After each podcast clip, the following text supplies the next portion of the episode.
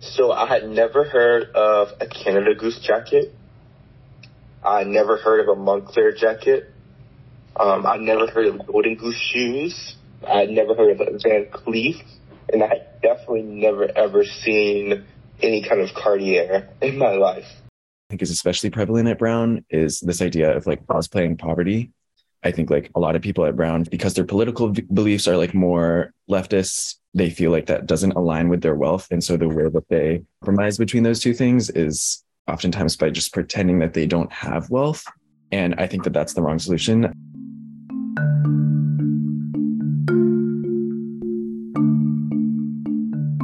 The New York Times reported in 2017 that the median family income of a student at Brown was $204,200, the highest among all Ivy League institutions.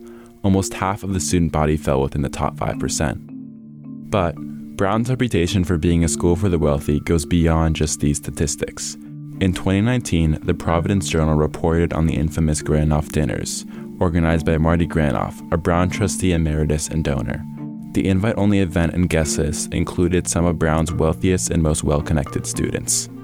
Four years later, Carter Moyer, a Bruno Brief producer, spoke to students and professors about some of the ways in which class impacts admissions, academics, and social life on College Hill.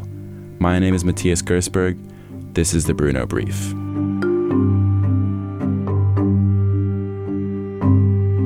I honestly like was really not looking at Brown before Questbridge, and so Questbridge kind of helped me open my eyes to the idea of coming to Brown. And since then, Questbridge has given me a very strong community, not only here at Brown, but also at other like peer institutions. That was TK Monford. He's a sophomore and a Questbridge Scholar, a program which seeks to connect low income and first generation students with leading institutions of higher education. Last year, Monford attended the Third World Transition Program, or TWTP, a pre orientation program for incoming first year students that explores forces of systemic oppression and introduces students to available resources and support structures on campus. TWTP was like a big moment for me and for us, like a lot of my like friends, low income, and students of color, who um, get the opportunity to kind of feel like Brown is a place for us and a place that we're we're welcomed at and wanted at. I would say overall, Brown has been a pretty welcoming place, but I will say the wealth gap was probably one of the scariest things at the beginning because I realized that there are people here at school whose parents probably make more in a month than my mom would ever make in a year. I believe that Brown was founded to be a place that was not designed for me. It was designed to cater to wealthy white men. And I think that there are definitely remnants of that. At Brown, Monford studies economics, but he said that he does so for very different reasons than many of his wealthy white classmates. For me, I'm trying to create generational wealth and change, and I'm not trying to perpetuate a system that steps on other people. And I feel like as a low income student, that that opportunity and that perception of like being the evil finance bro just doesn't apply the same way because of my lived experiences and the like the obstacles I've had to overcome already just to get here that so many other econ majors didn't face.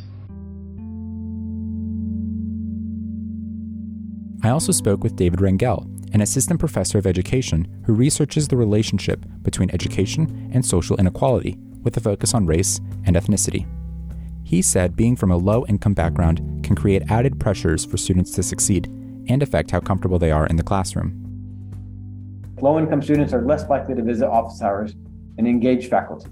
If you're from a working class and poor background, you often believe that you got here as a trick, that somehow you were able to fool the admissions officers. Not all of them, right? This is not a universal statement, but oftentimes, like if you don't feel like you belong here, then if you struggle in your classes, you're doing poorly. The way you attribute doing poorly is not to the material being difficult, but it reconfirms your belief that you don't belong. So it impacts your help seeking.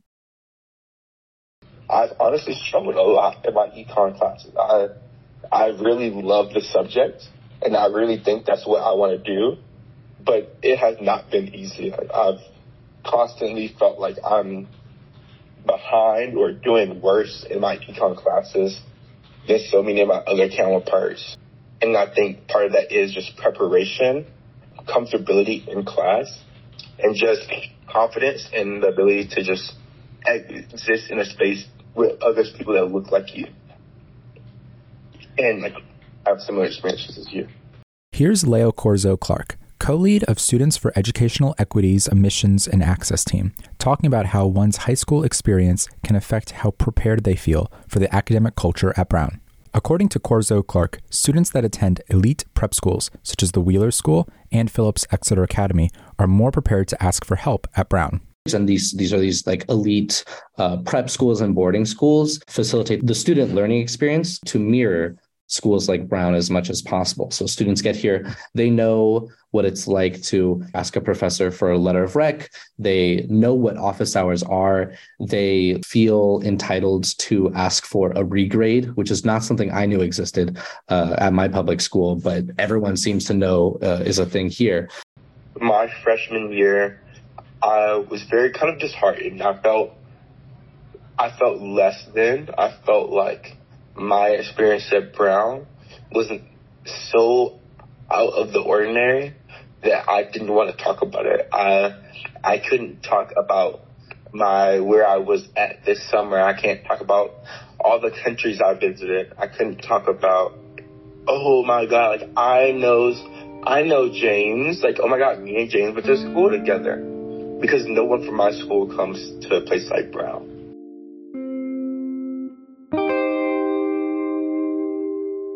Resource Generation at Brown is an organizing group that raises mutual aid redistribution funds from wealthier students to give to Brown students in need.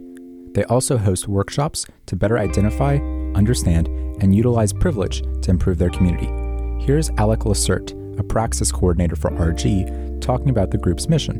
Another thing that we try to do at RG is like get people to realize like no, like you are like you actually are like in the top 10%, you know, if you're um, like XYZ. And I think that that's, um, for a lot of people, it's like a, a shocking conversation to have. Here's Simone Klein, a resource gen coordinator, describing the group a little further.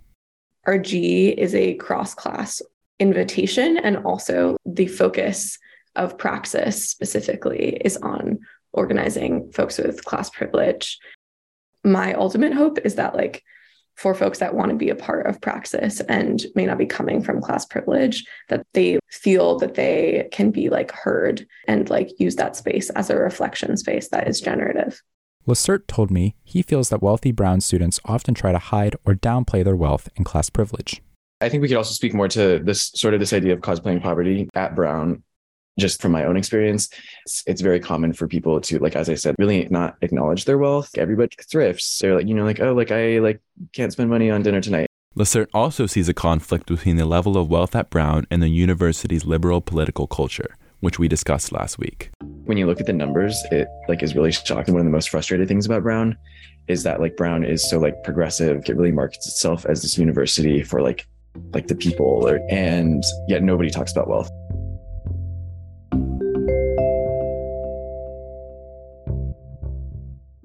Students, including students for aid and minority admission, have historically advocated for need blind admissions policies at the university, which we discussed in last week's episode.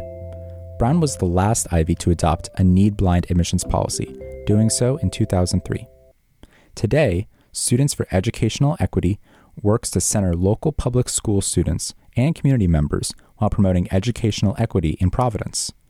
I spoke with SEE about how Brown can expand accessibility to students from less privileged backgrounds and the ways in which wealth and class privilege can be felt in admissions. Last year, SEE created an online financial aid guide that explains key terms and processes involved in applying for financial aid, such as how to fill out the CSS profile in FAFSA or navigate special circumstances like those faced by international and undocumented students.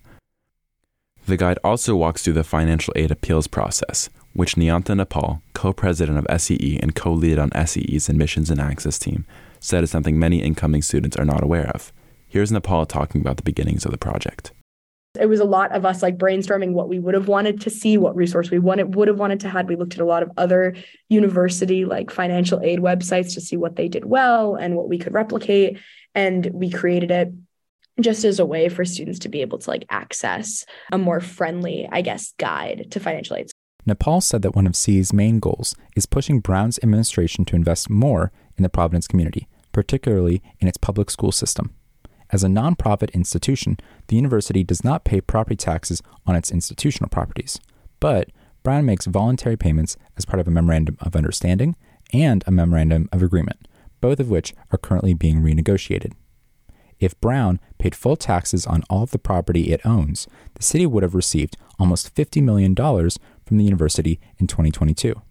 This past fiscal year, Brown paid $4.5 million to the city.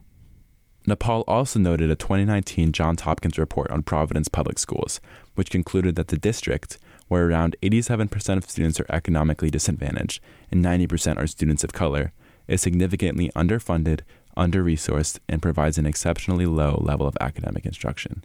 Despite existing in the same city as Brown, just under one third of PPSD students enter four year higher education institutions directly after graduation if you talk to dean of admissions about this or if you talk to other administrators about this their usual go-to is um, it's too late by the time that we get to these students to let them in. So when logan powell says to me like we can't do intervention this late i think about how this would be earlier intervention is people like admin advocating for early for brown to pay their fair share so k through 12 education can be better in their hometown and they can accept more kids from providence. We reached out to the admissions office but they were unable to provide a comment on campus, Monford says there are many components of college life that some students might take for granted, but present barriers for low income students, such as paying for laundry or getting a meal on Thayer Street after many of the dining halls on campus have closed. Yet, he feels that there are ways in which undocumented, first generation, and low income students are supported by one another as well as by university programs. I would also like to say shout out Brown for like um, their youth funds account and profile. I think Youth Funds has been an amazing resource for low income students, in particular for me who came from Georgia and did not own any winter clothes or any real like winter jackets or winter boots. I really relied on Youth Funds my freshman year to help me uh, get money to do to get money to go buy these like winter jackets and winter boots. Uh, so like Youth Funds has in particular been really really impactful and I just want all like low income students that are listening to this to know that their value, their story is important and not to feel silence. Find a space where you feel like you can share that because your your story and how you got here is probably more impactful than you'll ever realize.